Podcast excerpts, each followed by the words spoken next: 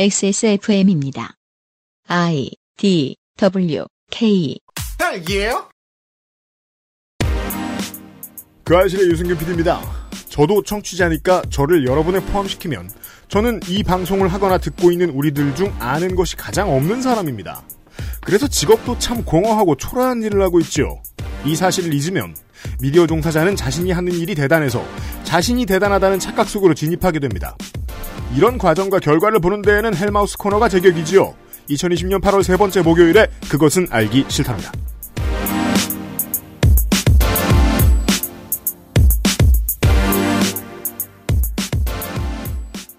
지구상의 청취자 여러분, 어쩌면 좋냐는 말을 하는 건 한국인의 만용일지도 모르겠습니다. 왜냐하면 이제 지난주 방송, 지난주 방송을 듣고 미국에서 메일 보내주시는 분들도 많이 계신데 일본에서도 그렇고요. 생활하고 계시거든요. 그렇죠. 윤세민 에디터입니다. 안녕하십니까. 윤세민입니다. 지구상의 청취자 여러분 한 주 동안 안녕하셨습니까? 여러분들이 겪은 어, 해외 여러분들이 겪는 고통을 저희가 이해할 수 없겠습니다만 여기는 초비상 상황입니다. 다른 아무것도 안 보이고 지금 코로나19만 보이는 상황에 오랜만에 진입했습니다. 그러니까 자신이 대단하다는 착각 속으로 진입한 사람의 말로를 지금 보고 있는데 그 말로만 보면 되는데 그 사람이 이제 그 우리가 같이 겪어야 된다는 게 아, 문제인 그렇죠. 거죠. 그게 문제인 거죠. 헬마우스님도 있어요? 안녕하십니까 헬마우스입니다. 지금과 같은 현대 사회에 이렇게 다 갖춘 빌런이 등장할 줄은 몰랐어요. 모든 국제사회가 지금은 셧다운을 하고 있는 국가는 흔치 않습니다. 상당수의 국가들이 경제가 2차 대전급으로 후퇴하고 있는 국가들이 너무 많고 사회 인프라 전반이 무너졌기 때문에 내수라도 돌리지 않으면 안 되니까 그렇죠. 스웨덴의 눈치를 봐가면서 자가 면역이라도 늘릴까 스스로를 자해하면서 경제 활동을 하고 있어요. 음, 음. 여기에서부터는 한국의 3, 4월과 비슷한 경험들을 하고 있는 겁니다. 사람들을 믿고 사회를 돌리는 겁니다. 네. 고속버스를 타도 되고 KTX를 타도 되고 버스를 대절해도 되고 음. 사회 활동을 해도 되게 하는 거죠. 시민들이 알아서 조심하고 있었다는 겁니다. 그게 너무나도 정확히 드러납니다. 누군가가 만용을 부린다. 그럼 얼마든지 무너질 수 있었어요. 그러게요. 미국에서 보던 장면 같은 것들을 지금 한국에서 보는 중입니다. 그런 주간입니다. 다시 듣기 하시는 청취자 여러분, 지금은요. 네. 맞아요. 이게 진짜 왜요? 조별 과제가 맞아요. 그리고 이제 5천만 명이 동시에 하나의 줄넘기를 넘어야 되는 그 상황인 거죠. 그렇죠. 나는 분명히 잘 넘었는데 아이 저 새끼가 저거 이런 상황인 거죠 지금. 그동안 코로나 뉴스 듣느라 한국에 계신 청취자 여러분들 수고 많으셨고요. 네. 유튜브에 좀 다녀오겠습니다, 이번 주에는. 네. 그것은 알기 싫다는 한 번만 써본 사람은 없는 빅그린 프리미엄 헤어케어, 액세스몰 음향기기 섹션, 실천하는 사람들을 위한 하- 노트북 한국 레노버, 제주과일의 가장 달콤한 순간 푸른에게서도 가지고 있습니다. 펴서 접어서 눕혀서 뒤집어서 태블릿처럼 때로는 메모장처럼 세상에 없던 노트북 레노버 싱크패드 X1 요가 시리즈 실천하는 당신을 위한 노트북입니다. Lenovo for those who do.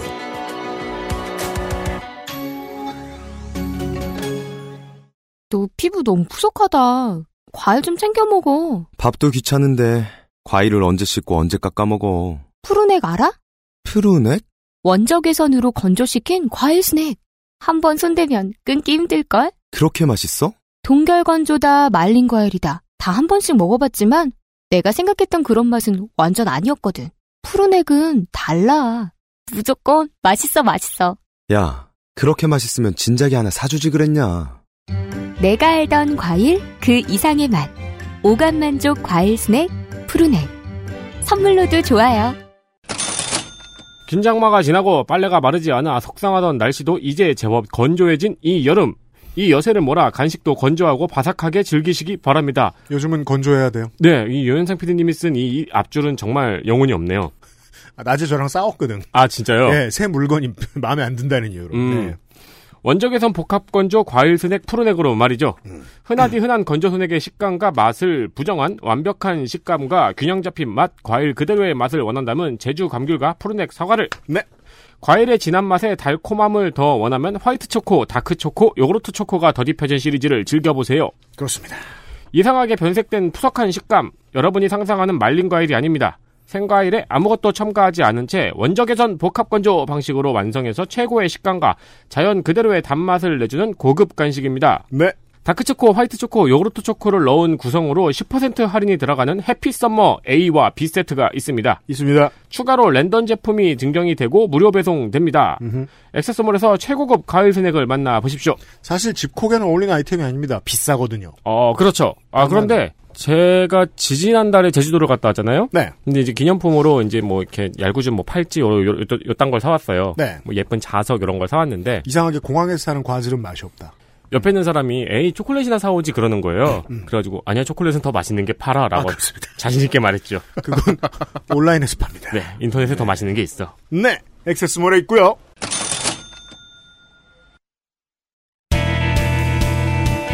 News Roundup History in the making. 코로나19 관련된 얘기를 좀 하겠습니다. 음, 어른들은 언제 뚜껑이 열릴까? 본의 아니게 뚜껑 잘 열리는 어른들을 좀 상대해 봤습니다, 제가. 결국은 아무도 믿으면 안 된다라는 강한 믿음이 있을 때, 네. 아, 아무렇지도 않게 사람들에게 해코지를 합니다, 어른들은. 그리고 그 해코지의 강도가 가장 셀 때는 자신의 돈이 걸려 있을 때, 그리고 큰 돈이 걸려 있을 때입니다. 이 8.15, 어, 문재인 대통령 탄핵 무슨 집회? 모르겠네. 기원 집회? 모르겠네. 아, 이 기우제? 집회. 네. 기우제? 이 집회. 비가 이렇게 오는데요? 로맨틱하네요. 이 집회의 본질은 재개발 보상금. 있죠. 입니다. 저희들 지금 녹음하고 있는 오늘 발로 지금 속보가 튀어나오고 있어서 여러분들이 들으실 때는 이미 접하신 분들도 많이 있을 것 같습니다. 어, 사랑제일교회가 있는 그 성북동의 서울시 성북 동의 성북구의 장이 19역 재개발 지역은 장이동에 안 사는 사람들은 지나가 보기 힘듭니다. 그쪽은 버스 노선으로 가끔 지나가도 되게 생경하죠. 여긴 왜 이렇게 오래됐지? 음.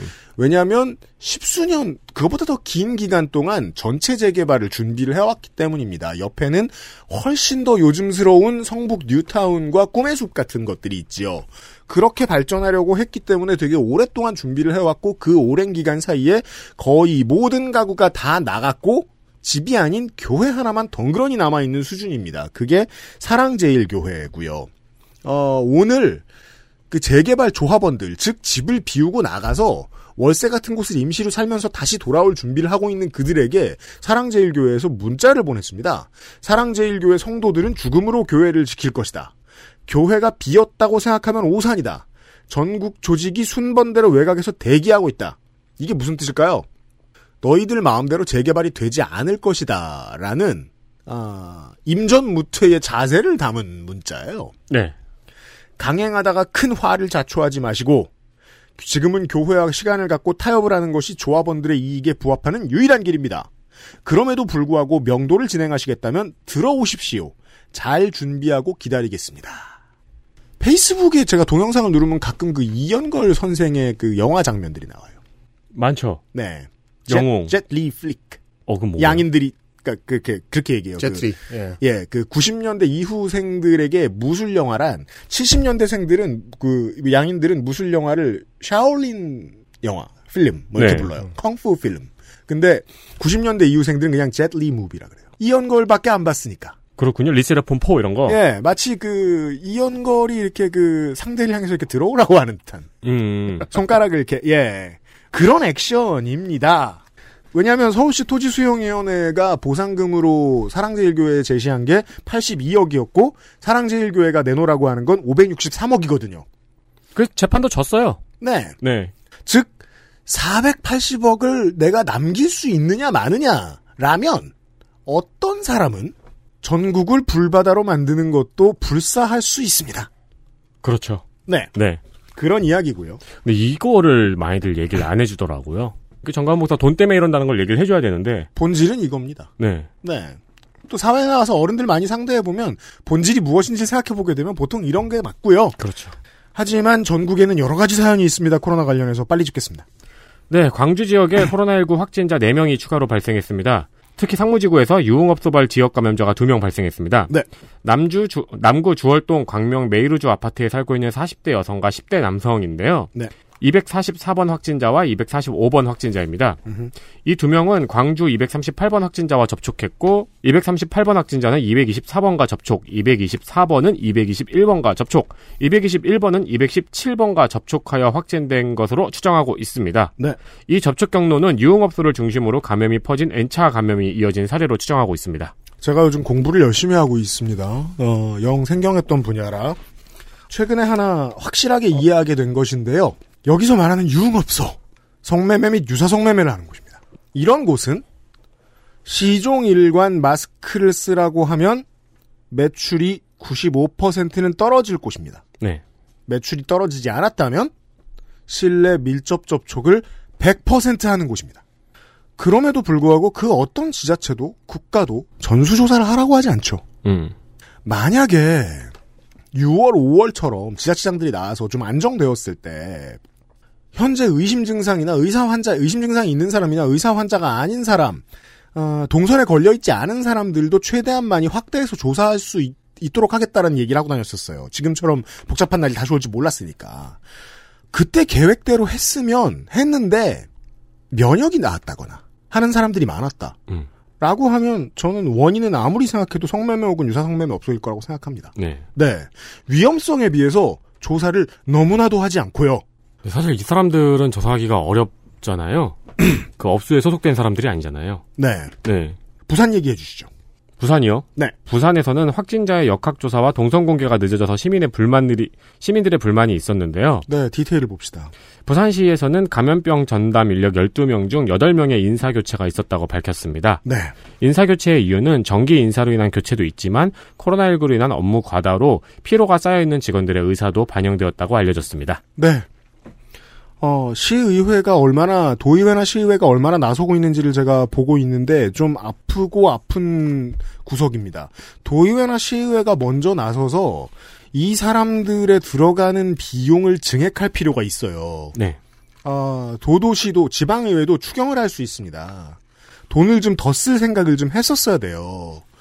그리고 그 돈을 쓰면 어떤 식으로 방법이 생길 수 있냐면 예를 들어 이제 뭐 여름이 지나고 나면 정기 인사를 해줘야겠죠. 그 전에 그 다음에 올 후임자들이 한 달 먼저 그 자리에 올 수 있게 해준다거나 한 달 늦게 전임자가 다음 자리로 갈 수 있게 배려를 해준다거나 해서 인수인계에 차질이 없게 만들어준다거나 네. 하는 방법들이 있어요. 근데 그것을 하려면 저는 그 지방의회의 역할이 필수적이라고 생각하는데 그게 잘 안 되고 있다는 이야기입니다. 이러면 꽤나 어려울 거예요. 특히나 이 그 코로나19 전담 병원들 같은 경우에는 3교대였다가 2교대가 된 지 지금 6개월이 됐단, 말, 됐단 말이에요. 네. 그리고 그건 변할 줄을 몰라요. 이게 지금 의회가 나서서 가장 많이 처리를 해줘야 되는 문제인데 그 얘기를 제가 그 지방지를 열심히 돌아보고 있는데 지방의회 의원들이 뭐 하는지 모르겠습니다. 네, 이런 문제가 실제로 있어요. 전북입니다. 전북에서는 49, 50, 51, 52번째 확진자가 발생했습니다. 51번, 52번 확진자는 필리핀에서 같은 비행기를 타고 인천공항에 도착한 사람들입니다. 51번째 확진자는 필리핀에 거주하는 선교사이고 52번째 확진자는 필리핀 여행에서 돌아온 사람으로 전주시에 주소를 두고 있습니다. 네. 49번, 50번 확진자는 모녀지간이고 어, 이분들이 지금 기사가 많이 나왔죠. 네. 7월 말부터 사랑제일교회에 거주하고 있었습니다. 그러니까 왜 거기서 거주를 하지 싶은 분들도 많으실 텐데 아까 말씀드린 그 재개발 조합의 보상금 문제 때문에 올해 5월부터 이게 지금 재판이 져가지고 강제 철거를 해야 돼요. 네. 그래서 교인들이 7월부터 거기 모여 살고 있어요, 그냥. 음. 네, 연자 농성을 하고 있는 거죠. 순번 돌아가면서 합니다. 네, 여튼 그래서 교회에 거주하고 있다가 13일, 14일에는 경복궁 근처 고시원에 있었고 15일 성남 1986번 환자와 접촉했다는 연락을 받고 나서 16일에는 고속버스로 군산에 내려가 보건소에서 검사를 받고 양성 판정을 받았습니다. 네. 문제는 이들이 사랑제일교회에서 제출한 명단에 없는 사람들이라는 거고요. 음. 그리고 군산에 아무런 연고도 없으면서 군산에 월세집을 마련해 내려왔다고 진술하고 있다는 점입니다. 저희들이 방송하고 있는 지금 시점에 나와 있는 그나마의 힌트는 이 두 사람 중에 한 사람이 군장대학교를 대학을 나왔다는 거예요. 군산에 있는.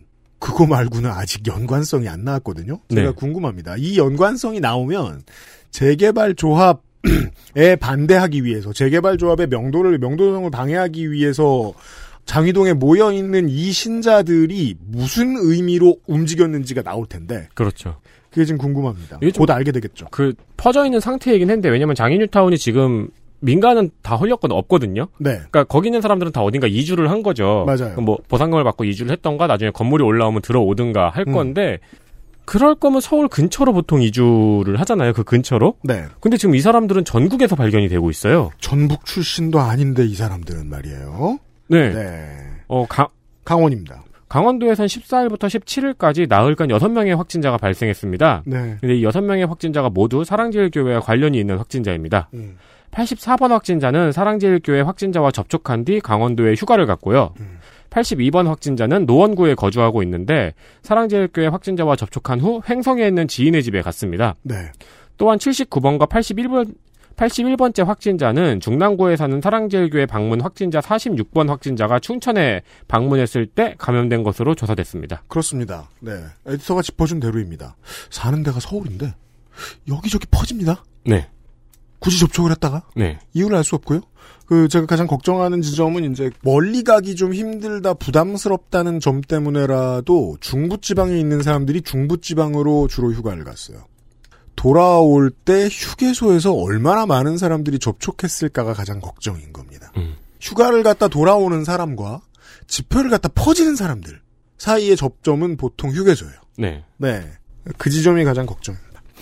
어, 그렇고요 네, 코로나 아닌 뉴스를 두 개만 하겠습니다. 13일 정부에서 국회에 가사근로자 고용 개선 등에 관한 법률 제정안을 제출했습니다. 네. 이 제정안은 정부가 인증한 가사 서비스 제공 기관이 사회보험 가입 및 최저임금 준수 등의 사용자 책임을 부담하는 내용입니다. 음. 그러니까 사실 가사 서비스라는 게 어디에 고용되는 게 아니고 직업 소개소 같은 곳에서 중개를 통해서 이루어지는 거잖아요. 그렇죠. 그 직업 소개소에도 돈을 내야 되고. 음. 그러니까 그러지 말고 중개업자가 직접 고용하라는 거죠. 그렇습니다. 그럼 더 이상 이제 중개업자가 아닌 거죠. 그렇습니다. 네. 네.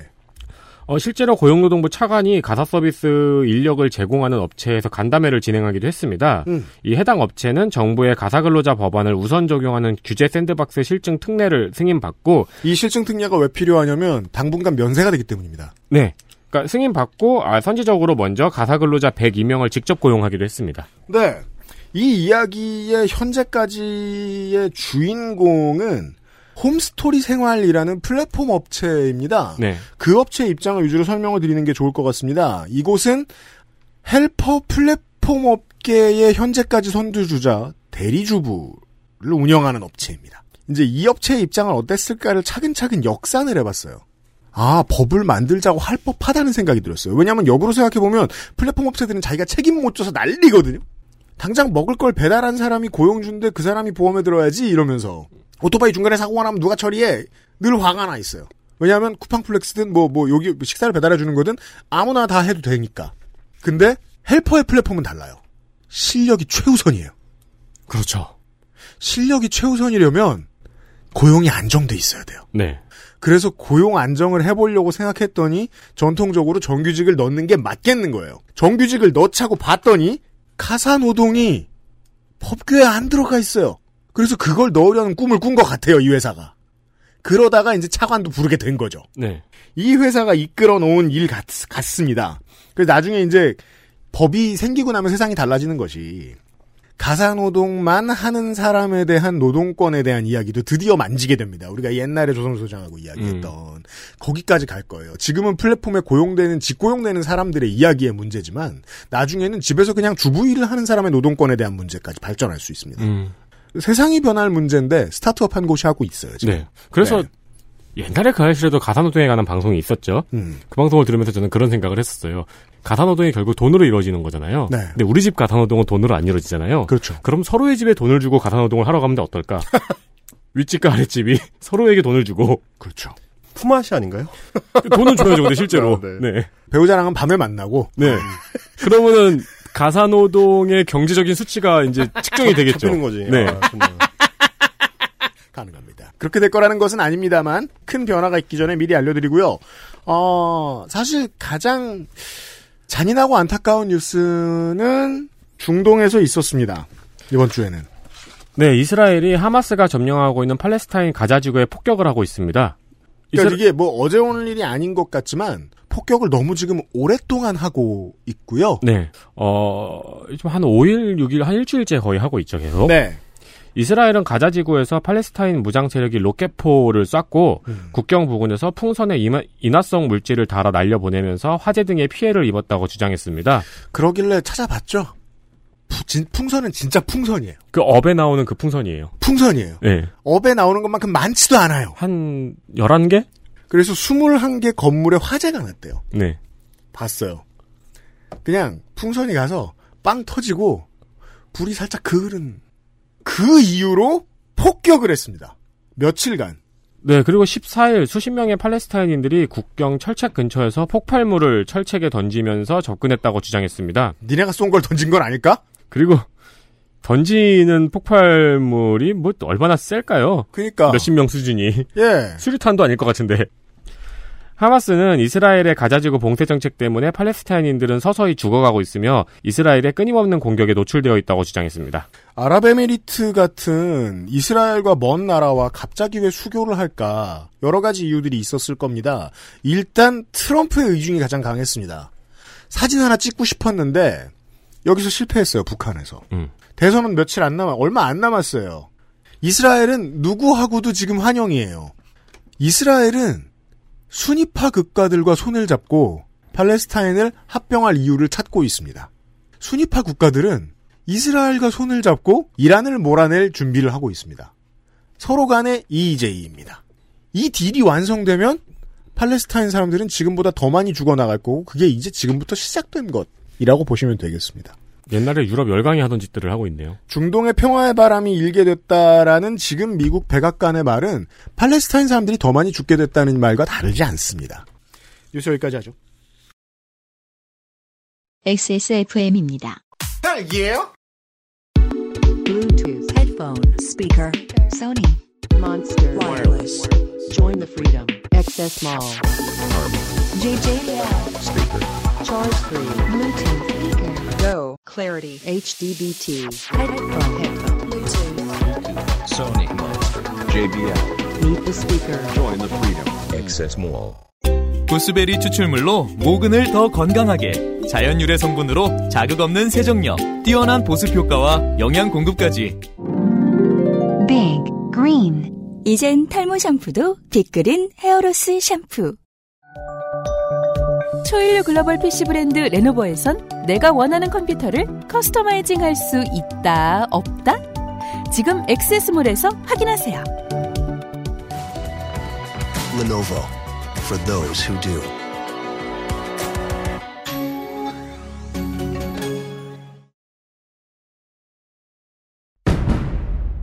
동지들 가짜뉴스를 헬로 보내 헬마우스입니다 모멸감을 주고 모욕감을 주고 치가 떨리게 하는 거 거짓말 좀 하지 말란 말이야 이 새끼야 대단한 얘기가 아니에요 가짜뉴스 만드는 유포자수는 너무 많고 그 새끼를 아무렇게나 만들어도 다 퍼뜨려주고 저 오물들을 치우려면 누군가는 오물통 속에 뛰어들어서 그 오물을 뒤집었을 각오 가짜 뉴스 확인 과정. 헬마우스 코너. 팟캐스트 에디션.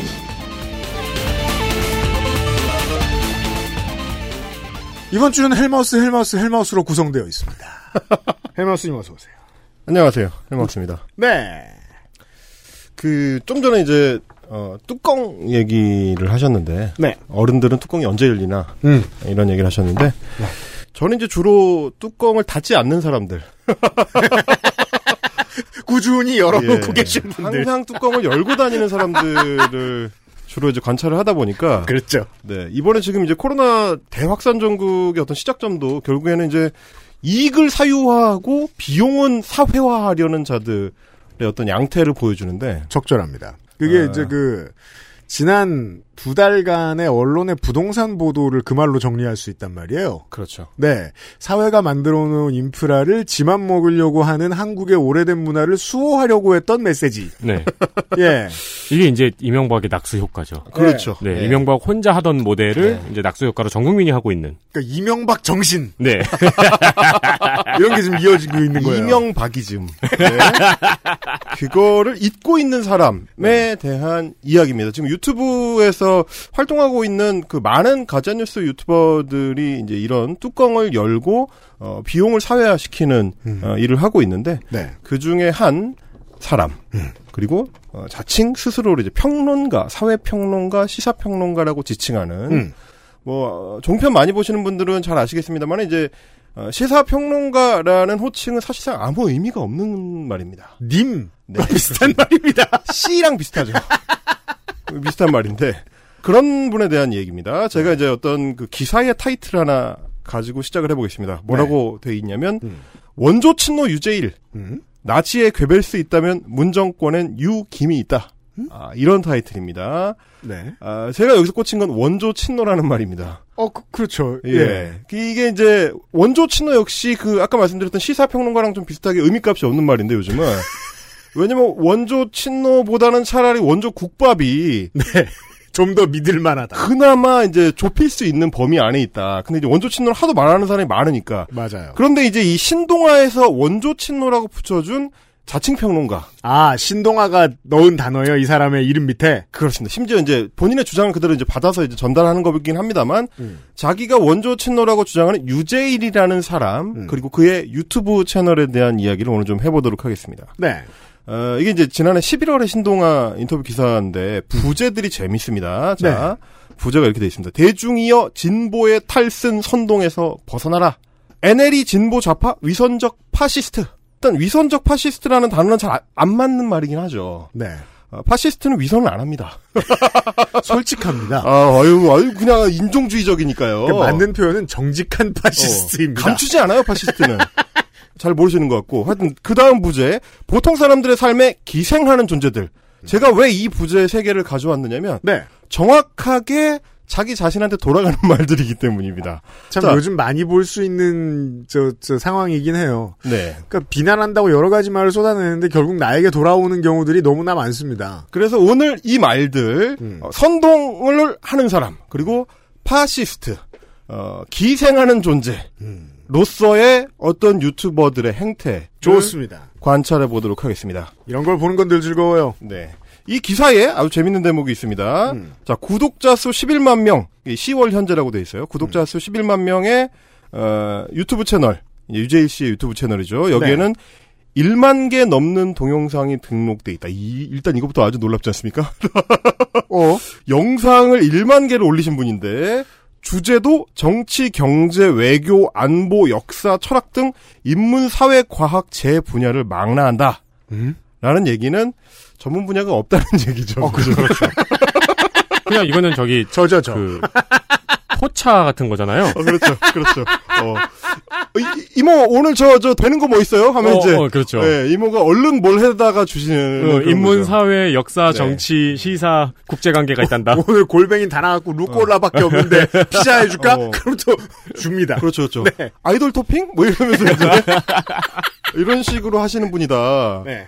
그래서 그래서 제가 이제 꼽아 본 건 뭐냐면 네. 이런 이제 소위 말하는 사자들 음. 평론가라는 타이틀을 달고 있는 사자들이 펼치는 사기술의 어떤 핵심이 뭐냐? 음. 뭐냐면 없는 것을 있는 척하는 것이다. 아, 좋아요. 그리고 이 신동아의 기사 내용을 보면은 네. 유재일 씨가 작년 11월에 44세라고 나와요. 네, 잡지에는 만으로 나오니까 우리나라 나이로 지금 46이겠죠. 네, 어, 노무현 대통령이 대통령이 되었을 때, 네, 이 사람은 20대 대학을 졸업을 안 했을 때, 그렇죠.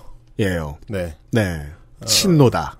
네. 제가 학교 다닐 때 아직 학교 다니던 이상한 형들 중에 한 명이었을 수 있는 가능합니다. 네, 네, 그런 분이었을 수가 있는 분이고. 네. 자, 이게 이제 유튜브 세계에서는 음. 뭐가 없느냐를 봐야 되는데 네. 어, 특정 유튜브 채널들의 경우는 이제 지식이 없는 경우는 있습니다. 그 대표적인 경우가 상당수, 이제 네. 예, 지식의 칼이라는 타이틀을 갖고 정작 지식이 없는 아, 지식을 칼로 잘라버린. 네. 그런 분들도 있고요. 네. 어떤 채널은 이제 교양이 없는 경우가 있습니다. 그냥 네. 말을 막 하시는 분들이 있으세요.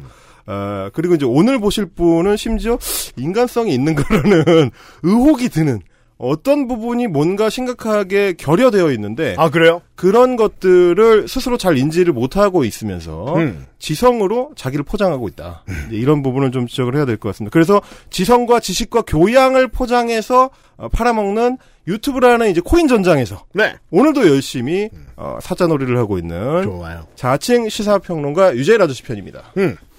그 일단 이분이 지금 이제 구독자가 12만 명을 조금 넘는데 어, 저하고 이제 비슷한 규모의 구독자니까 그러게요. 그럼 아직 무서운 정도는 아닌데. 예, 소위 이제 우파 유튜브 계에서는 이렇게 무서운 덩치는 아니에요. 음. 근데 이게 왜 이제 이 정도 규모냐를 생각을 해봐야 되는데 이분이 어, 소위 말하는 전향을 한 지가 오래되지 않았습니다. 아, 전향했어요. 아, 예. 오래 안 됐어요? 그렇습니다. 네. 이 본인이 말하듯이 이제 어, 원조 친노였다 자기가 이제 주장을 하고 있기 때문에 음. 그거 하시다가 조금씩 조금씩 흑화돼가지고 이제는 이제 정규재 선생님하고 이제 종- 합방을 하시는 예, 이런 상황이기 때문에 어, 실제로 합방도 했어요? 아 하셨습니다. 출- 출연도 하시고요. 이제 토론도 자주 나가십니다. 이제 네. 펜앤마이크의 이제 정규 패널 중에 한 분이시고 음. 어, 그런 상황이기 때문에 아직은 해악의 정도가 어, 기존의 강자들에 비하면 강하지 않은데 음. 제가 왜 이분을 꼽았냐면 아 이렇게 사람이 변모할 때 네. 반대쪽으로 구, 구부릴 때 어느 정도까지 구부리게 되는가 그리고 어떤 사기수를 펼치게 되는가 한, 한 전형성을 보여준다.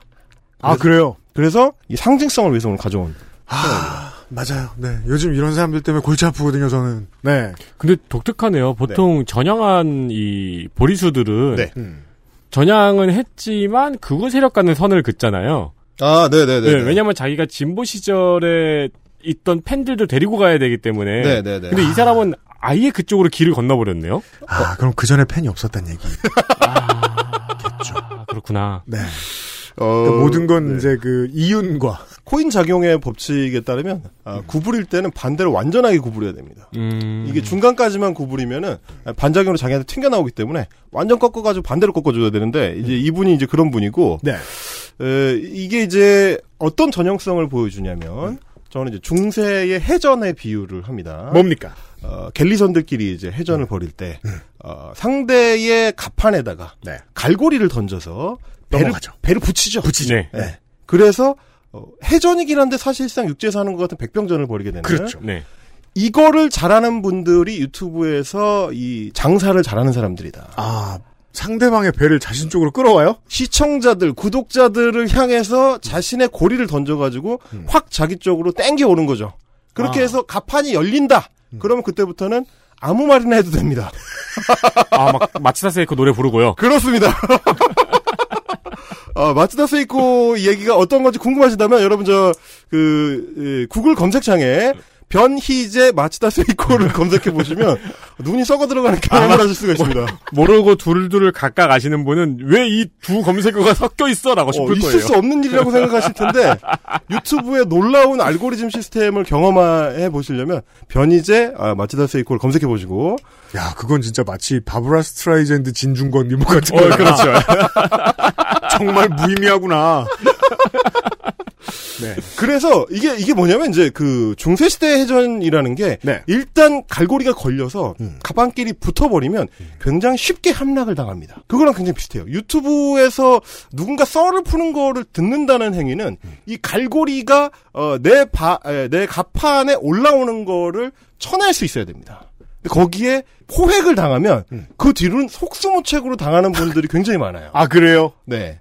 그래서 오늘 제가 이제 그 하려고 하는 얘기는 이 고리를 어떻게 파악을 하고 네. 어, 이 넘어오는 고리들을 어떻게 쳐내고 그래서 이제 우리 저 이순신 장군이 판옥선으로 음. 새끼분 애들을 이제 까부셨듯이 네. 아무리 고리를 던져도 가판이 너무 높아서 드- 닿을 수 없는 음. 예, 그런 어떤 이 상황을 좀 연출을 해보자. 네. 그런 식으로 오늘 방송을 구성을 해보겠습니다. 그래서 오늘은 사자들의 그 고리, 음모론의 첫 고리들을 어떻게 파악하고 쳐낼 것인가에 아? 대한 이야기입니다. 네. 그 일단 음. 이런 사자 평론가들의 출발점은 음. 어, 고리가 그럴 듯해야 되기 때문에 그럼요. 예 삼각고리가 처음에 던지는 게 제일 좋은 겁니다. 그 최근에 이제 그 병실 라이브를 하고 계신 그 신의 한수 네, 신식 씨처럼 돈을 버니까 세트부터 방송국처럼 만들어놨잖아요. 그렇죠. 그런 네. 것처럼 그첫 고리가 중요하기 때문에 그럴싸한 그렇죠. 고리. 네. 그, 유재일 선생님처럼 이렇게 아직은 자금력이 충분하지 않다면, 이 스튜디오를 꾸리기가 좀 쉽지 않다면, 어, 기존의 매체를 빌어오는 거를 이제 형식을 취합니다. 네.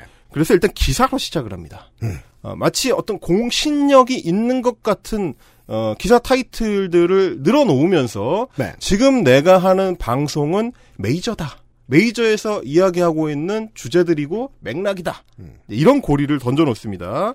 어, 네. 그래서 어, 기사 소개가 일단 중심이 된 다음에 자기 논평을 덧붙이는 게 유재일 아저씨 같은 이제 소위 평론가형 사자들이고요. 어, 이 아저씨들처럼 이제 말빨이 좋거나 이렇지 않은 경우에 네. 그리고 혹은 이제 부업으로 그냥 간단하게 코인이나 좀 빨아보자 라는 생각으로 하신 이제 부업형 그 코인러들은 아, 예. 그, 저, 이제, 전통적인 그 이슈 블로거들의 후손들. 그렇습니다. 네. 검색어에만 걸리면 된다는 정신으로 이제 무장하신 그럼 분들. 그분들은, 내가 그런 유튜브 안 봐서 모르겠는데, 그럼 그분들은 유튜브도 그 블로그처럼 만드나? 안녕하세요. 잘 지내셨나요? 뭐, 뭐. 저거잖아요. 오늘은- 날씨가 너무 좋고, 네. 네.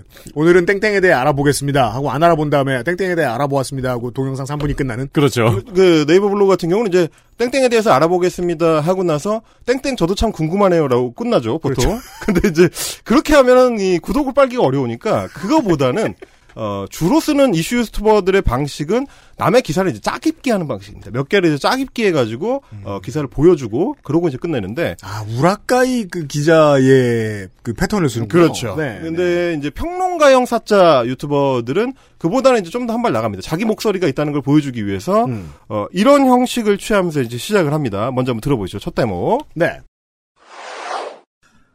어, 여러분 이거 보셨어요? 아, 씨.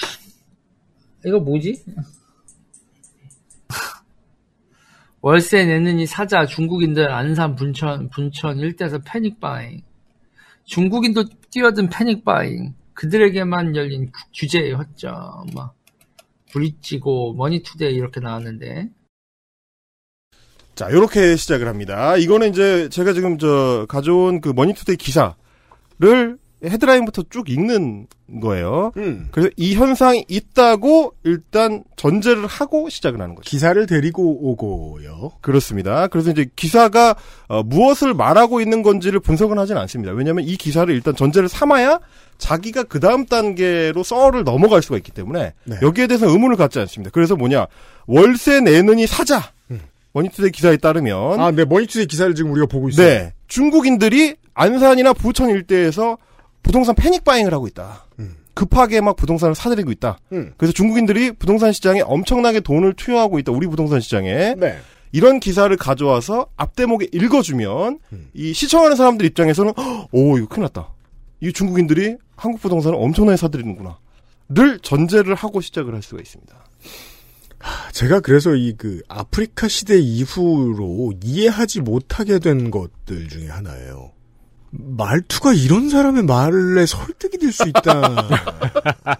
아니, 어, 이 들으시면서 느끼셨겠지만 부천을 제대로 못 읽어서 자꾸 분천이라고. 예. 그러니까 말투만 듣고 말이 안 들리면 그냥 어, 왜 나를 안 때려? 이런 말을 반복하고 있는 것처럼 들리거든요. 그래서 사실 이제 그 아, 어떤 고통인데 저는 솔직하게 이제, 말하면 예, 이제 저 매를 번다는 소리인데. 어, 유튜브로 이제 이런 분들을 접하다 보면 사실은 어떤 기본이 안 된 경우가 굉장히 많죠. 근데 이제 유튜브가 이제 이- 1인 유튜버라는 속성도 있기도 하지만 시사 유튜브인데도 불구하고 부천을 제대로 발음을 못해서 자꾸 분천이라고 하는 부분을 지적을 할때 그것까지 따지기 시작하면 어, 제가 너무 속 좁은 사람이 된 것 같아가지고 짜쳐 보이니까. 어 차마 거기까지도 못 건드리는데 네. 어, 일단 그건 그렇다 치고 그러니까 이제 이 사람이 전제하고 있는 건 이겁니다. 정부가 부동산 규제 정책을 펼쳐가지고 어, 내국인들은 부, 부동산 투자에 정작 나서지를 못하는 상황이고 네. 오히려 외국인들 그 중에서도 중국인들이 그 틈에 한국 부동산을 싹쓸이를 한다. 특히 그래서 머니투데이 기사에서 발, 에, 밝히는 내용은 뭐냐면 6월달에 올해 6월달에는 엄청나게 쓸어 담았다 사상 최다였다 이제 이런 얘기가 담겨 있습니다. 이거 옛날에 제주도에서 한번 써먹었던 거죠. 똑같은 방식입니다. 정말 한, 한 글자도 틀- 틀리지 않고 완전히 똑같은 그런 내용을 하고 있습니다, 지금. 그래서, 어, 7월 말에서 8월 초까지 이 얘기가 온갖 매체를 수놓았습니다. 중국인 부동산 싹쓸이론이죠. 이 얘기가 유행을 타니까, 인기가 있는 것 같으니까, 예, 가짜 뉴스 유튜버들이 온갖 사람들이 이걸 집어다가 썰을 풀었습니다. 이 현상이 저들의 첫 번째 고리. 우리의 가판에 튀어 올라오는 첫 번째 고리입니다. 중국인이 집을 산대! 하고 딱! 그렇습니다. 여기서 넘어가면 그때부터는 속수무책으로 백병전으로 끌려 들어가는 겁니다. 제가 그래서 이 그 배경을 짤막하게만 설명을 해드리자면 이번에 이제 그 김원웅 광복회장 김원웅 전 의원의 그 광복절 경축사 기념사 논란을 통해서 많이 드러났습니다. 이 논란이 지금 코로나 사태 때문에 지금 많이 저 위로 수면 위로 올라오지 않았는데 현대 한국의 이 이념적인 큰 줄기의 부딪힘이란 그러니까 자주를 외치는 사람들이냐 아니면 친일 친미 쪽의 후예들이냐 결국 여기에 문제의 방점이 찍히는데 전자도 후자도 어차피 외교를 할 때 한반도에서 정치를 해야 되니까 흔들리는 건 매한가지예요. 여리 갔다 저리 갔다 해야 되는 건 매한가지예요. 다만 후자는 계속 일본과 미국 쪽의 입장에 거스르지 않게만 움직이는 것으로도 우리는 안전할 수 있다라고 믿는 사람들이거든요. 그래서 이 사람들은 대중 외교와 대러 외교를 소홀히 합니다. 음. 그 점이 전자와 다르죠. 그렇죠. 그래서 이렇게 부딪혀요. 미국, 일본 편을 들어야 할 때는 기사가 나오지 않다가 중국 편을 들어줘야 하는 때도 가끔 오는데 그때는 중국 욕을 시원하게 합니다. 네. 이게 지금 70년, 80년 된 우리나라의 문제예요. 그게 지금 뭐, 늘 연애 때처럼 드러나고 있는 것이고, 보수지나 경제지에서 왜 중국만 콕 집어서 이렇게 욕할까? 그 맥락이 여기에 있습니다. 그게 네. 저기 그 사무실에 알람 벨이 있대요. 음. 그러니까 정부가 중국과 외교해야 될 때가 울리면 울리는 벨이 있대요. 그 벨하고 저번에 말씀드린 노노 갈등이 일어날 때 울리는 벨. 네.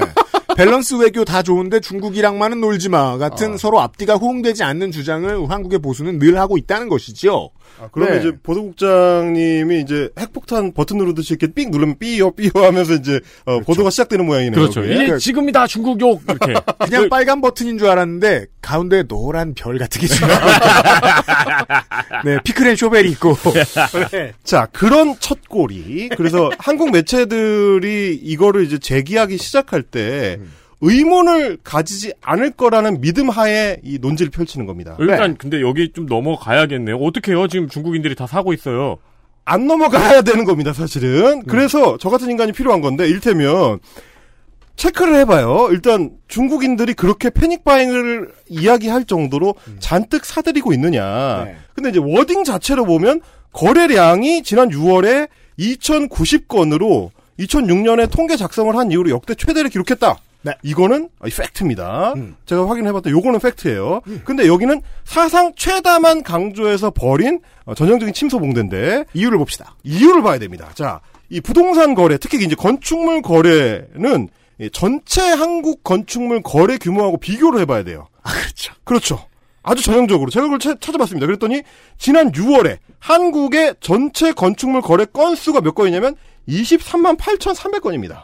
그 중에 2,090건을 외국인이 했다. 그 중에 외국인은 2,090건이고요. 그러면 전체 거래량 대비해가지고 이게 0.88%입니다. 그러니까 일단 외국인 전체 거래량으로 해도 어, 한국 부동산 시장을 뒤흔든다? 이, 이 사람들이 패닉 바잉을 하고 있다? 우리 큰일 났다? 절대 그렇게 볼 수가 없죠. 100분의 1. 아 이거는 기사를 이렇게 썼으면 더 웃겼을 텐데. 네. 막 중국인들 안산 부천 일대에서 패닉 바잉을 한다. 무려 2,090건으로 사상 최대이다. 이, 이 구매로 부동산 시장을 흔들 것이다. 이 구매력은 무려 우리나라 구매의 0.88% 수준이다. 참고로 어, 2018년 기준 국내 체류의 외국인 수는 총 236만 명입니다.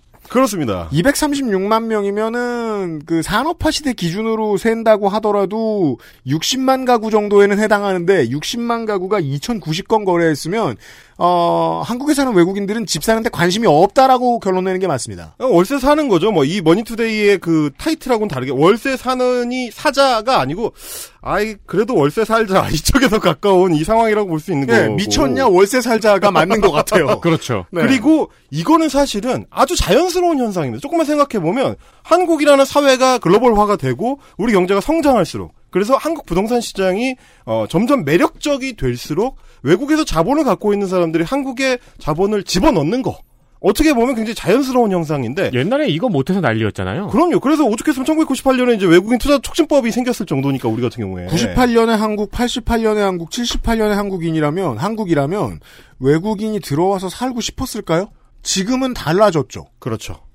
그래서 그런 것들을 생각했을 때 이 애초에 이제 어 이걸 가지고 부동산 시장이 흔들린다고 하는 거는 사실 과장 정도가 아니라 거의 뭐 망상이다. 이렇게 얘기를 할 수가 있을 것 같습니다.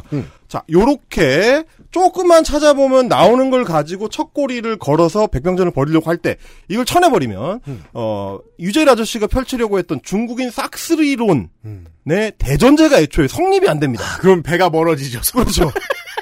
갈 길 가세요가 되거든요. 아, 저 콘스탄티노플 쪽으로 가시는구나. 저는 리스본 가거든요. 서로 갈 길 가면 되는 거죠. 그렇죠. 아, 이게 배를 바짝 모세요, 좀. 아, 좀 스치겠네. 이러면서. 다시 평온한 음악으로 돌아가고 어, 그러니까요. 예. 우리는 리스본 항에 네. 안전하게 정착할 그수 이상한 있- 고리 같은 거 던지지 마시고 갈 길 가시라고. 이제 이렇게 되는 거죠. 그 고리를 저기서 이렇게 휙휙휙 사상 최다 이러고 던졌는데 네. 0.88% 이러면서 받아친 거잖아요. 그렇죠. 그런 상황이죠. 근데 이거를 이제 처음에를 잘 쳐내면 이렇게 해서 이 사람이 이 뒤에 펼치는 논평은 우리가 이제 팔짱 낀 채로 아, 편안한 자세로 껌을 짝짝 씹으면서 어, 뭐라고 하는지 한번 보자. 왜냐면 가 닿지 않을 네, 것이기 때문에. 가 닿지 않기 때문에 네. 이렇게 할 수가 있는 겁니다. 이렇게 해서 첫 사실관계가 무너진 뒤에 남는 거는 이 사람의 발가벗겨진 욕망입니다. 이제 아 그렇군요. 이제부터 이 사람이 진짜 하려고 하는 이야기가 시작되기 때문에 만약에 우리가 이 백병전을 허용할 수밖에 없게 돼서 그 다음 말을 들어야만 했다라고 했을 가정했을 때 나오는 다음 말. 그러면 사실 논쟁이 되는 건데 우리가 처음에 시작을 했으면 논쟁이 되는 건데 이제부터 뭐냐면 사실관계도 안 맞는 얘기를 떠드는 아저씨가 이제부터 이제 보여지게 되는 겁니다. 좋아요. 일단 한번 들어보시죠. 여기서 생각을 해봐야 될 게 있어요. 여기서 생각을 해봐야 되는 게 뭐냐면 있잖아요. 중국인들이요. 중국인들이 신축 빌라 같이 신축 빌라나 소형 아파트를 막 그 동네에서 중국 사람들 촌을 만들어요. 중국 사람들 촌을 만든 다음에 그 다음에 중국 애들이 뭐를 할까요, 여러분? 중국 애들이 여러분 저 막 오래된 아파트나 신축 빌라를 막 한 동네에서 중국인 타운을 만들어요. 그 다음엔 뭐를 할까요? 그 다음엔 그 다음엔 뭐를 할까요? 개토화? 개토화요? 재개발을 하죠. 재개발하는 겁니다. 재개발. 재개발. 재개발을 어느 돈으로 해요? 재개발을 무슨 돈으로 합니까, 여러분? 재개발을 뭘로 할까요? 저는 정말 이상한 거예요. 여러분 보시면 아시겠지만 마지막에 고백은 공감을 하겠는데요. 자, 그 저는 정말 이상한 겁니다. 이상한 것이다 내가. 그러니까요. 그 하나 이제 그 방송을 이제 하는 현업의 입장에서 말씀드리면 네. 같은 말을 너무 여러 번 하는 건 화가 났다는 거는 구라고요. 네. 할 말이 없다는 겁니다.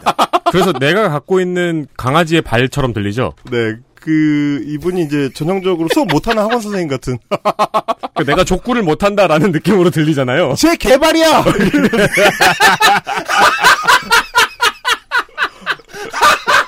제, 개, 발.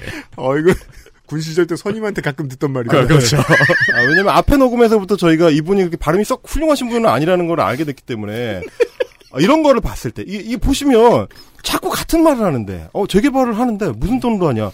아니, 무슨 돈으로 합니까? 돈 있으면 자기 돈으로 하겠죠. 네. 돈이 없으면 못 하는 거고. 아주 심플한 거 아닙니까, 이게? 자본주의 사회에서? 적당히 없으면 뭐 은행 돈으로 할 거고. 그러니까요. 네. 이걸 자꾸 왜 물어보느냐? 이, 이, 이 사람의 어떤 화법의 특징 중에 하나예요. 음. 그래서 자기는 어떤 사실을 알고 있는데, 지금 시청하고 있는 당신들은 나보다 모른다는 전제를 깔고 시작합니다. 그래서 그 요즘 영화에서 이렇게 그 화법을 사용하는 캐릭터는 다 없어졌죠. 왜냐하면 이런 캐릭터가 있으면 그 영화는 폭망하기 때문에. 음. 이건 스크립트 쓰는 작가도 할 말이 없을 때 이런 캐릭터 등장시키거든요. 너는 모르겠냐 이러면서 강조하는 거예요. 아니 설명을 하든가 설명할 만한 시츄에이션을 옆에서 보여주든가. 그래서 여러분 이 이제 오늘 방송을 쭉 들으시면서 생각을 해보셔야 될게 네. 어떤 기대를 하실 거예요. 저렇게 얘기를 꺼내놨으면 이 뒤에는 뭔가 근거나 사실관계가 나오겠지. 물론 뭐 헬마우스 코너를 열심히 들으시는 분들은 저 기대를 주고 또 얼마나 아무것도 없을까를 기대하시지만 여튼간에 네. 네, 그렇 그렇습니다. 이제 이분이 네. 이분이 그런 분이에요. 일단은 일단은 아니 지역 단위의 그 재개발 사업을 하려면 우리가 알다시피 뭐 아까 이제 장이 재개발 말씀하셨지만 적어도 수천억 단위 그리고 최근에 이제 서울 수도권에서는 수조 원 단위의 사업비가 굴러다니는 이제 어마어마하게 큰 사업들입니다. 그럼요. 정비 기획, 아, 정비 계획을 이제 수립하는 거에서부터 정비 구역으로 지정이 되고 사업 인가를 받고 기타 등등등등 해가지고 이 모든 이 과정이 곳곳에 폭탄이 이 도사리고 있는 심지어 어떤 특정 교회에서 이 알바끼를 할 수도 있는 네. 온갖 어려움을 뚫고 이루어지는 게 재개발 사업이고 이게 곧 말하자면 어마어마한 규제 사업이기 때문인데 그렇죠. 예, 지자체나 정부에서 허가가 곳곳에서 막히게 돼 있는 쉽지 않은 사업이기 때문인데 중국인들이 중국 사람들 촌을 만들어 가지고 그 다음에 어, 재개발을 한다. 이렇게 이제 심플하게 되지 않습니다. 이게 단순히 돈만 있다고 될 수 있는 게 아니고, 뭐, GS나 현대산업개발 같은 한국 굴지의 재벌 기업들도, 어, 사업을 최종적으로 마무리하는 데까지는 정말 어려움을 많이 겪는. 그럼요. 이거 하다 망하는 회사도 얼마나 많은데. 어, 그럼요. 두산 문제를 얘기해 드린 적이 있어요. 네. 예. 그래서 이런 식으로 어떤 사실관계를 제대로 밝히지 않으면서 자꾸 말을 빙빙 돌리면서 이 뒤에 뭐가 있는 척하는 이, 런 거. 이런 겁니다. 제가 말씀드린 것처럼 재개발 사업이 실제로 어떻게 진행이 되고 어떤 어려움이 있고 뭐 이런 디테일을 따지기 시작하면 음모론을 만들 수가 없고 안 따져야지만 만들 수 있습니다. 그리고 외국인의 입장도 생각해 봐주셔야 되는 게요. 네. 돈이 그렇게 많은데 뭐하러 한국의 노는 땅에 들어와서 재개발을 합니까? 그렇죠. 상하이에서 집을 사겠죠. 네. 그리고 심지어 한국에 노는 땅도 아니에요, 그게. 서울의 중심가들이야. 네. 수도권의 중심가들. 비싼 땅을 굳이 사가지고, 어, 수익이 얼마나 남길 수 있길래 그런 일을 하느냐. 이제 이런 의문은, 의문을 가지게 되는데, 음. 우리 같은 사람들 입장에서는. 그런 의문을 가지게 되면, 다음과 같은 이야기를 할 수가 없습니다. 이분이 이제 그나마, 재개발을, 어, 무슨 돈을 하느냐고 계속 되물어 놓고, 음. 대답인 것 같은 얘기를 슬쩍 흘립니다.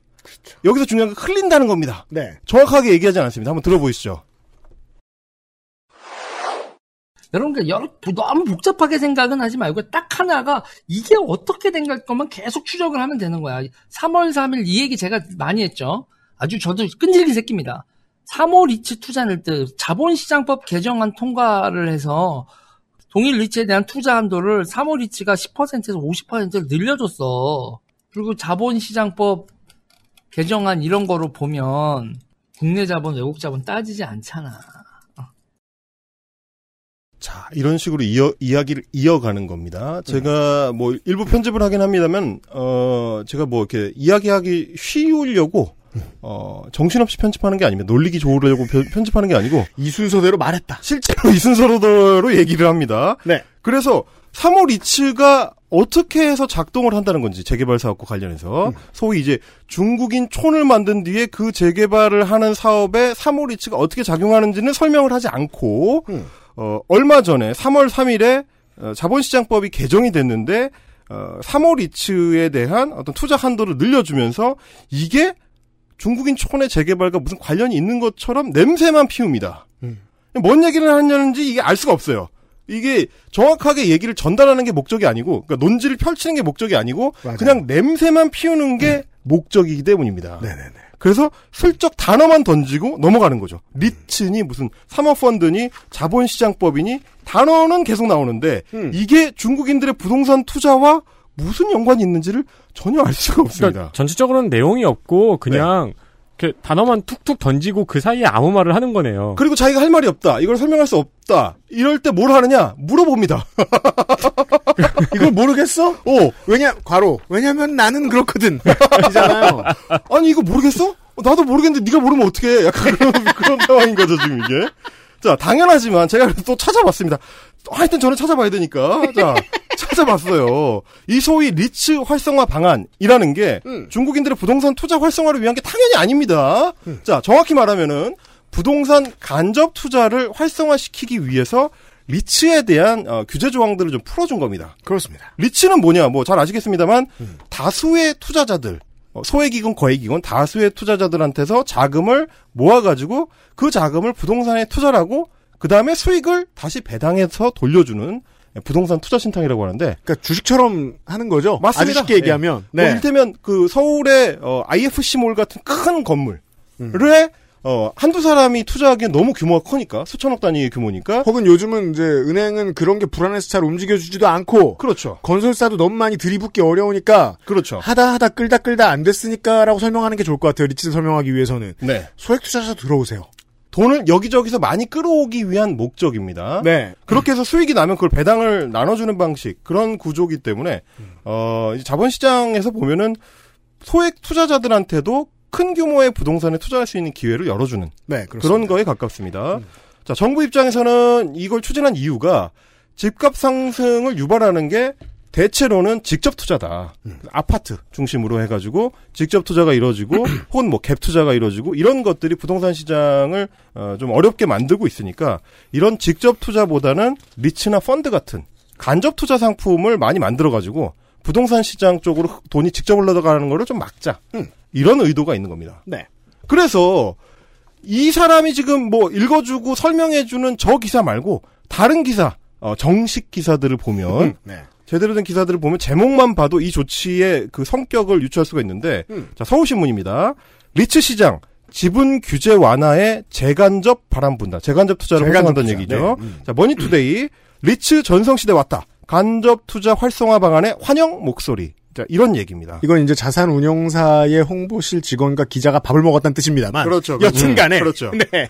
방향성은 그렇다는 얘기입니다. 아, 네, 방향성은. 방향성은, 네. 이게 말하자면 어, 저 아저씨가 얘기하는 것처럼 중국 사람들이 재개발을 하기 위한 자금을 한국으로 들여오는데 유리하도록 하기 위해서 사모 리츠를 활성화시키는 것이 당연히 아니다.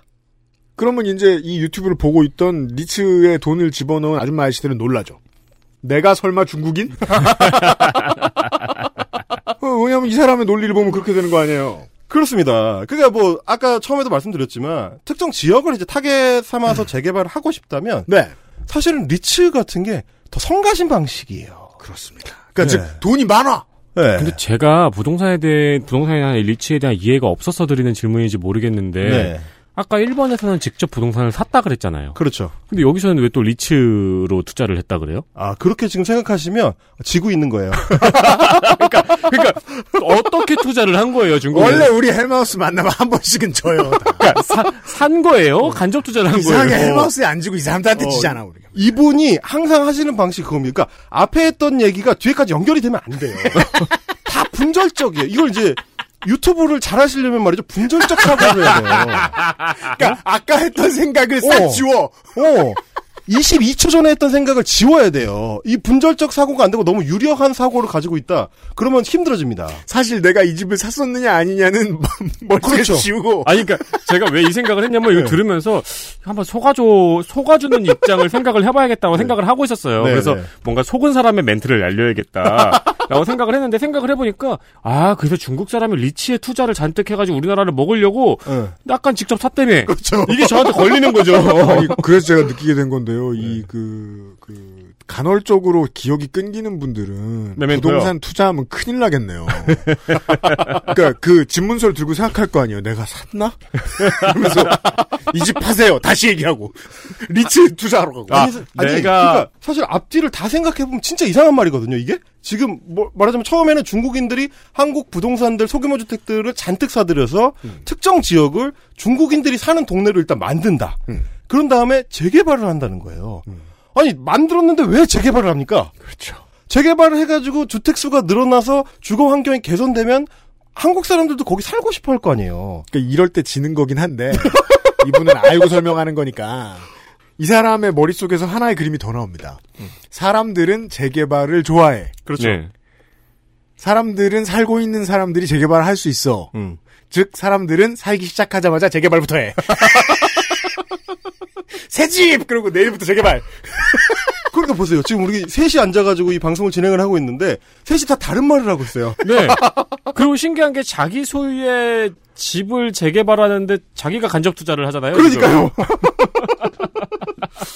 야, 말 찾는 단어. 네. 이상한 점이 한두 가지가 아닌데 아, 이런 상황입니다. 근데 이제 그러니까 내, 내가 집을 사가지고 내가 재개발을 하는데 지분 구조가 복잡해지고 다양한 소액 투자자들이 들어와서 마음대로 자금 운용을 할 수가 없는 리츠를 굳이 한다? 배당까지 해드려야 되는데 이상한 점이 한두 가지가 아니지만 일단 넘어갑니다. 일단 넘어갑니다. 좋습니다. 어, 일단 넘어가고 심지어 이 이 저 시청자들 같은 경우는 주로 이제 라이브로 이 방송을 진행을 하는데 아무도 그런 문제 제기를 하지 않습니다. 아, 그렇죠. 눈앞에 라면 같은 거 먹고 있겠죠. 보면서. 그렇죠. 아, 그렇습니다. 그래서 말도 안 맞고 어, 상관도 없지만 일단 굳이 리츠라는 단어를 발화하는 자신이 중요한 거죠. 사모펀드라는 단어를 입에 올리는 자신이 중요한 겁니다. 그 단어를 입에 올리는 자신이 중요한 사람은 제가 알기로는 마법사밖에 없는데. 웅가르디움. 그러니까. 왜냐하면 다르게 말하면 다른 결과가 네, 나오고 그렇죠. 근데 아 지금 근데 그 지적은 굉장히 좋은 것 같아요. 왜냐면 사실상 마법사랑 비슷합니다. 이게 이게 일종 최면술사랑 비슷하기 때문에 지금부터 당신은 셋을 센 뒤에 최면에 빠져듭니다. 하나 둘 셋 딱 이거거든요 지금 네. 이게 리츠 딱 하면 이제 중, 중국인! 몰려와! 그렇게 되는 거죠. 그러면 시청하고 있던 사람들은 아 이 유재일이라는 유튜버는 굉장히 똑똑한 사람이다. 음. 리츠도 알고 사모펀드도 알고 어, 지분 주- 구조도 알고 재개발도 알고 와 아, 이게 지난 방송하고 비슷하군요. 그 점에 있어서는. 예. 네.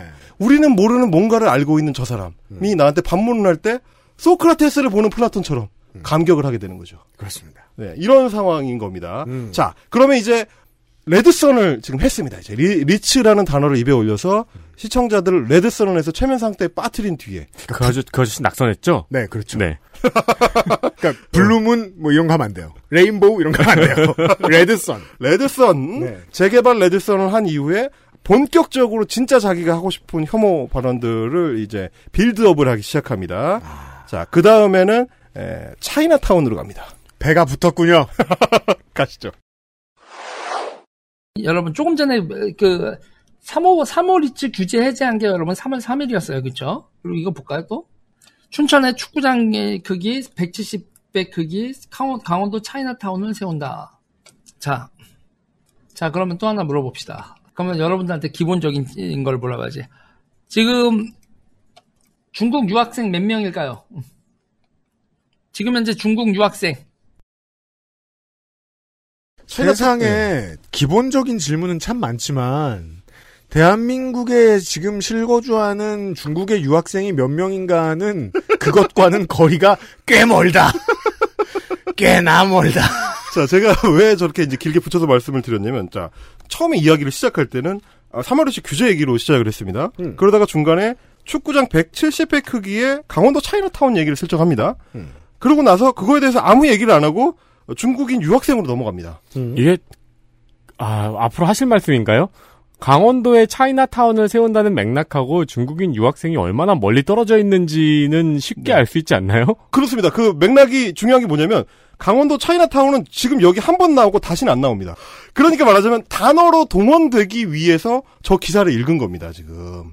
그저 단어를 쓰기 위해서. 한 번 그 단어를 사용하기 위해서 동원한 거죠. 아, 이게 헬마우스 코너 한 2, 3년 더 해야 제가 이게 좀 따라갈 수 있을까 말까 한 게, 그런 의도인지는 몰랐지, 뭐야. 자, 이야기의 진행이 이렇습니다. 중국인들이 부동산을 잔뜩 사들인다. 그 다음에 재개발을 해서 차이, 어, 중국인들 촌을 조성을 한다.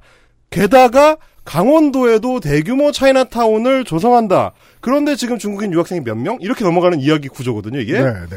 그런데 강원도 차이나타운은 단어로만 등장하고 어, 다시는 언급하지 않고 구체적으로 어떤 문제가 있는지도 설명하지 않습니다. 하지만 이 이야기의 흐름 가운데 중국 아니 강원도 차이나타운이 한번 들어가면 오 뭐야 저거 하고 지나가게 되는 거죠. 강한 인상을 받게 됩니다. 아니, 근데 시사평론가란 양반이 네. 강원도에 차이나타운이 들어가면은 그 한국에 있는 모든 중국 유학생이 전부 다 강원대학교로 전학을 가는 건가요?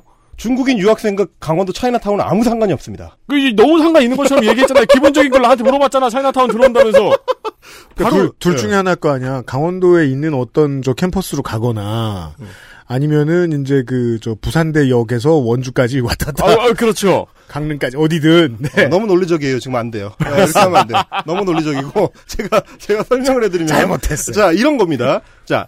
이, 이 유튜버, 유재이라는 유튜버는 혐오를 어떻게 동원하는지를 이제 계산을 해서 움직이는데, 주로, 어, 중국인에 대한 혐오 정서를 환기시키기 위한 영상을 찍었습니다. 네. 그러면서 사용하는 단어들이 중요한 거죠. 그래서 중국인, 차이나타운, 어, 중국인 촌, 뭐 이런 단어들을 계속 반복해서 강조하는 작업 중간중간에 이 얘기가 단순한 혐오가 아니고 어떤 논리적 구조를 갖춘 이야기인 것처럼 하기 위해서 사모리치나 사모펀드 같은 단어를 거기에 양념으로 뿌릴 뿐입니다. 이건 너무 밤로스의 그림 그리는 식이잖아요. 그렇죠. 예. 넓은 공터가 있습니다. 중국인을 넣을까요? 이렇게 중국인- 나이프로 싹. 아 네. 정말 잘 그리시죠? 이러면서 아주 여기 멋져요. 여기 차이나타운이 있네요. 여러 사람의 중국인을 그리자면 나이프로 슥 여러 사람 되고 이게 사실은 그 우리 시청자들은 이 방송 보시는 분들 방, 아, 방송 들으시는 분들은 한번 이제 당해 본 적이 있는 얘기입니다. 전북 익산에 어, 할랄 단지를 조성한다는 얘기가 나왔을 때 백만 이맘 유입론 그렇죠. 고시원사는 그렇죠. 그게 사실은 할랄 푸드 산업 단지인데. 예? 할랄 푸드 산업 단지인데 100만 무슬림이 유입된다고. 그러니까 사실 그 뭐 2교대 3교대만 하시더라도 이맘은 한세 분이면 충분했을 것 같은데 두두분만 넉넉 잡으면 세 분. 근데 어, 이맘이 100만이면 이제 그 이제 실제 업무를 하는 노동자는 이게 천만에서 3천만 정도는 아, 그리고 요즘은 이게 산업화가 많이 진행이 돼가지고 할랄푸드 생산할 때 이 녹음된 테이프를 틀어주기도 하더라고요. 아 그래요. 잘 돼 있습니다 요즘. 아 이슬람 사람들도 돈 벌어야 되잖아요. 그게 이게- 이맘 어떻게 다 모십니까? 이게 또 박근혜 정권 때 추진되었던 사업이라 지금 네. 다시 추진하기도 좀 애매한데 뻘쭘하죠 약간. 익산시 입장에선 진짜 아쉬운 그러니까요. 거죠. 네 중흥의 기회를 놓쳤죠. 네. 이거랑 사실은 똑같습니다. 차이나타운이라고 저렇게 얘기를 하지만 실제로는 차이나타운이 아니에요. 우리가 알고 있는 그 중국인 집단 거주지로서의 차이나타운이 아니고 실제 기사에서는 저 차이나타운이라는 말은 수식어로만 쓰입니다. 사람들한테 좀 더 직관적으로 가게 하기 위해서 음. 동원한 단어인 거지 실제로는 차이나타운이 아니고 중, 어, 정식 명칭은 뭐냐면 중국 복합 문화타운입니다. 그래서 거주지가 아닙니다. 그러니까 저 아저씨가 지금 재개발이니 뭐 중국인 촌이니 하는 중간에 슬쩍 끼워 넣었으니까 어 저 LA에 있는 차이나타운 같은 집단 거주지를 떠올리지만 사실은 뭐냐면 이게 이제 어 강원도의 그 춘천에서 홍천에 걸쳐 가지고 관광 단지를 조성을 하는데 500만 제곱미터 관광 단지 중에서 약 120만 제곱미터 규모에다가 중국 전통 거리, 정원, 중국 8대 음식과 명주를 접할 수 있는 음식 거리 아 이만한 관광단지의 한 코스군요. 그렇죠. 이게 일종의 테마파크입니다. 네. 테마파크를 조성한다는 얘기를 갖다가 이 기사를 소개해주면 누구라도 그걸 이해할 수가 있는데 무슨 상황인지를 납득할 수가 있는데 그게 아니라 재개발, 중국인 촌, 뭐 중국인들 부동산 투자 이런 얘기를 하다가 차이나타운 얘기를 슬쩍 올리니까 오 강원도에 중국인들이 잔뜩 와서 사는 차이나타운이 생겨? 근데 거기 중국인 유학생들이 많이 간다는 얘기인가? 이렇게 하게 되는 거죠. 디테일을 보면 사실상 전 세계 중국인들이 가장 안 갈 것 같은 곳이에요. 그렇죠. 강원도 춘천과 홍천. 내가 굳이 개고생을 해가지고 춘천이랑 홍천에 왔는데 중국 문화 단지를 보러 가진 않을 거 아니야. 그렇죠. 비우스랑 가겠죠. 그러니까 뭐 대학생들이 그 알바하러 갈 수 있겠어요. 아 그렇죠. 이제 이런 얘기들이 이어집니다. 그래서 저 중국인 유학생 얘기는 사실은 앞에 얘기했던 다른 이야기들과 약간 분절적입니다. 앞에 얘기들은 어, 중국인들이 한국 부동산 시장을 장악하고 있다. 그 사람들이 잔뜩 한국으로 들어올 것이다라는 얘기에 밑밥을 깐 다음에 어, 중국인 이야기에서부터 시작해가지고 어, 슬슬 진짜 하고 싶은 이야기가 시작됩니다. 저는 이걸 계속 짚어갈게요. 지금 우리가 열심히 따라왔잖아요. 네. 안산하고 부천이 없어졌어요. 왜냐면 분천이라고 발음돼가지고 힘들거든. 발음 안 되는 건 또 발음하면 안 돼. 안산하고 부천에서 패닉 바잉을 한 거랑은 지금 상관이 없어졌잖아요. 아, 지금 우리가 홍천까지 왔거든요. 홍천까지. 이분 따라오다 보면은 갑자기 어디 있는지 모르게 돼요. 내비게이션이 없어져. 그러니까 패닉 바잉을 해서 집은 안산이나 분천에 있는데 이제부터 본격적으로 자기가 하고 싶은 얘기가 시작됩니다. 슬슬 한번 들어와 보시죠. 그러면 여러분 중국 사람들 사는 동네에서 여러분 살고 싶어요? 중국 사람들 우글우글 사는데 여러분 살고 싶어요? 조선족이 됐든 중국 사람이 됐든 막 이렇게 그 하- 간판이 중국 간판이 막 걸려 여러분 살고 싶어요? 안 살고 싶어요? 안 살고 싶어져. 그러면 그, 주, 그 지역을 저기가 먹은 다음에 이게 보통 그러면 그냥 흑인들이나 이런 거에 개토화 될 거다라고 생각을 하지만 문제는 그렇게 돼 있는 데다 개토로 내두겠어요? 아니면은 돈 들고 들어와서 재개발을 하겠냐고. 돈 들고 와서 재개발을 하, 하겠냐고요. 음. 어떻게 하겠어? 한 가지 얘기를 할 때도 혐오도 한 종류만 하지 않고 이제 다양하게 혐오를 하시는 그렇죠. 건데 예, 제가 늘 뭐 이제 유튜브에서 이야기를 드리는 게 이상한 사람은 어, 결코 하나만 이상하지 않다. 혐오 발화의 재미있는 점이에요. 네. 유심히 들으면 다양한 걸 혐오해요. 네. 그 네. 여기서도 지금 어 흑인 인종 음.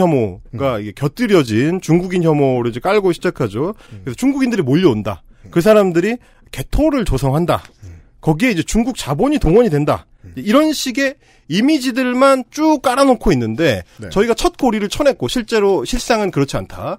그 다음에 이 사람이 어떤 식으로 이미지 지뢰를 깔고 있는지를 다 하나씩 해제를 하면서 여기까지 따라왔기 때문에 그러면 지금 유재일이라는 유튜버가 말하고 있는 메시지 중- 중에서 유일하게 남은 사실은 무엇이냐? 유재일이라는 사람이 중국인들을 싫어한다. 맞아요. 그렇죠. 지금 이것만 딱 드러나게 되는 거죠.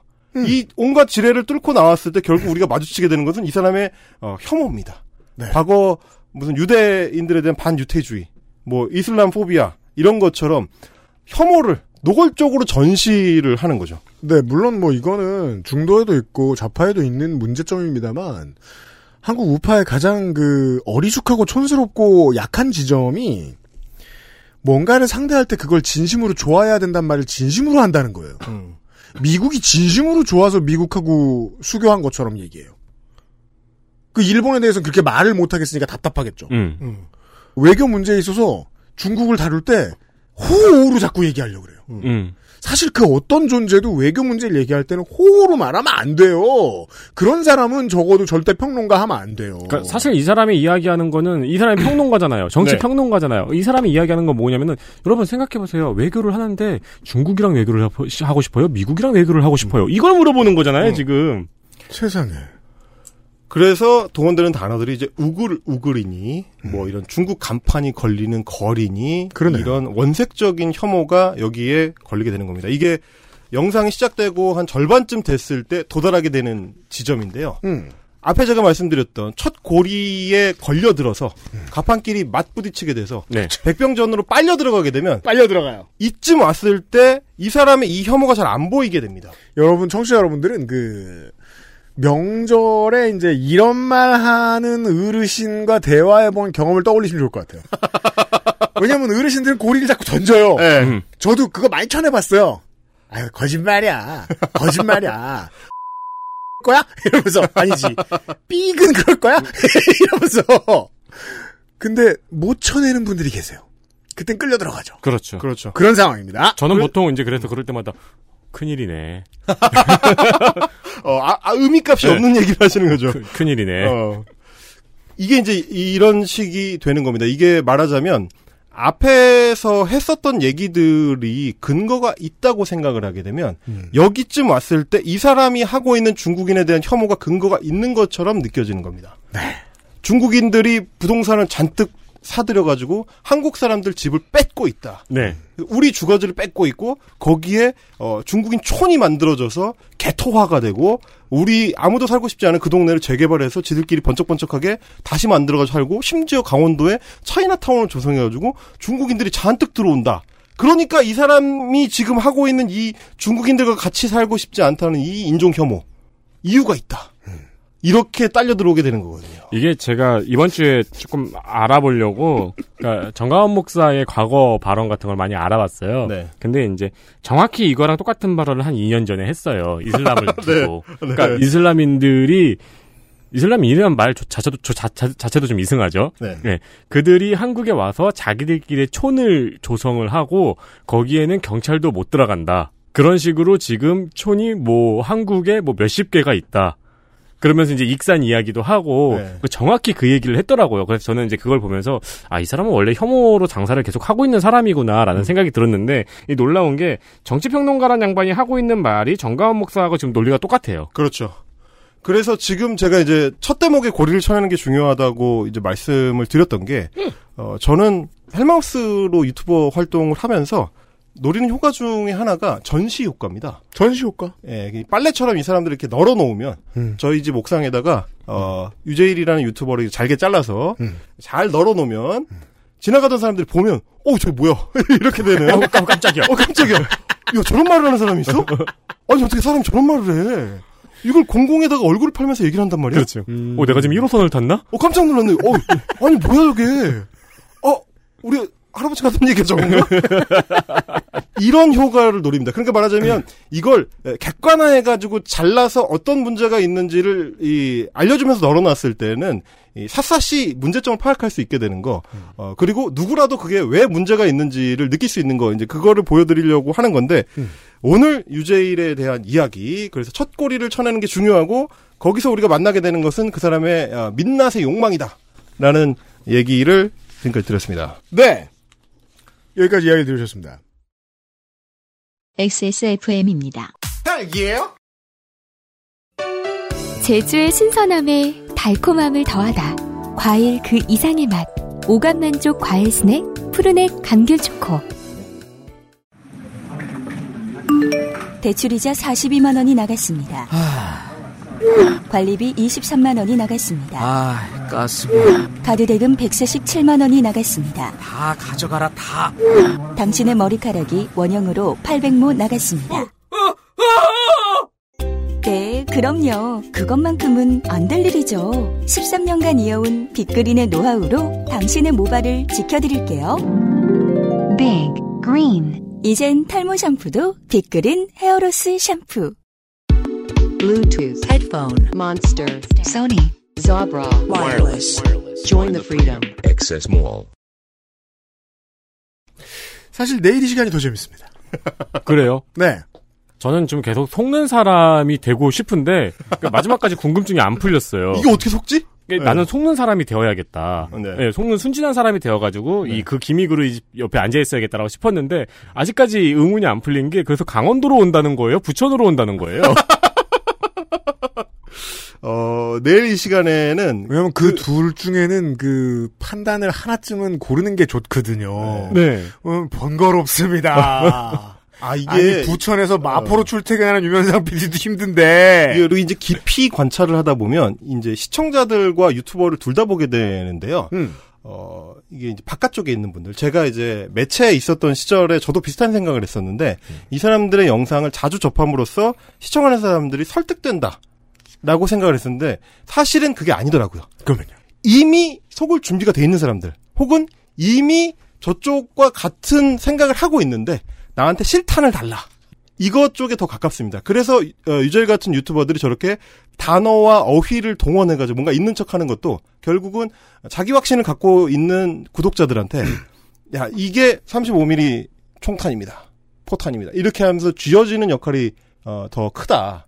그렇게 보면 다음 시간 내일 이 시간에 저희가 만나보게 될 음모론으로서의 유재이라는 유튜버의 힘에 대해서 다시 한번 생각해 보게 되는 거죠. 그 알실의 헬마우스 코너는 어, 여러모로 극우를 소재로 하지만 극우를 소재로 하는 이유는 그게 제일 웃기기 때문이에요. 네. MSG도 제일 많이 들어갔고 제일 늦게 하고 달어. 그래서 파는 거고 실제로는 이게 극우가 아니라고 생각하면 정말이지 정치적인 여론전의 기본을 보는 음. 그런 게임입니다. 내일 이 시간에 확인하시죠. 헬마우스 명곡 다시 돌아오겠습니다. 유승균 PD하고 윤세현 리터였습니다. 내일 뵙죠. 안녕히 계세요. 감사합니다. XSFM입니다. I D W K 헬기예요?